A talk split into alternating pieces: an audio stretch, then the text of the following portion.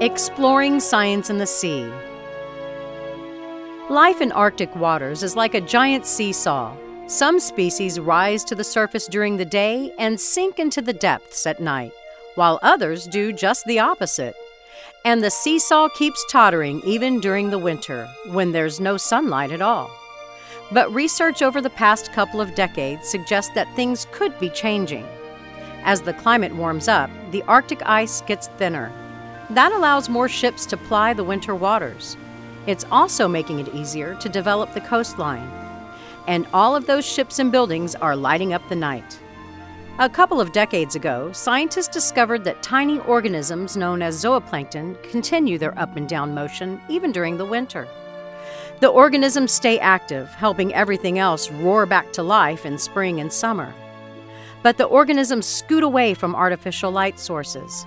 So do fish. Increased light in the years ahead could interrupt the natural rhythm of the ocean, perhaps with dire consequences for all life. Scientists in Norway are studying the effects of winter lighting through a project called Deep Impact.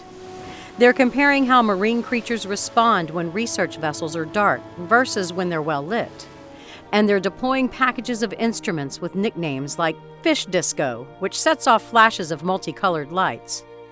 The research should tell us more about how life in the Arctic Ocean will respond to brighter winter skies, a result of our warming climate. Science and the Sea is a production of the University of Texas Marine Science Institute and is available as a weekly podcast at scienceandthesea.org. I'm Holly Brawley.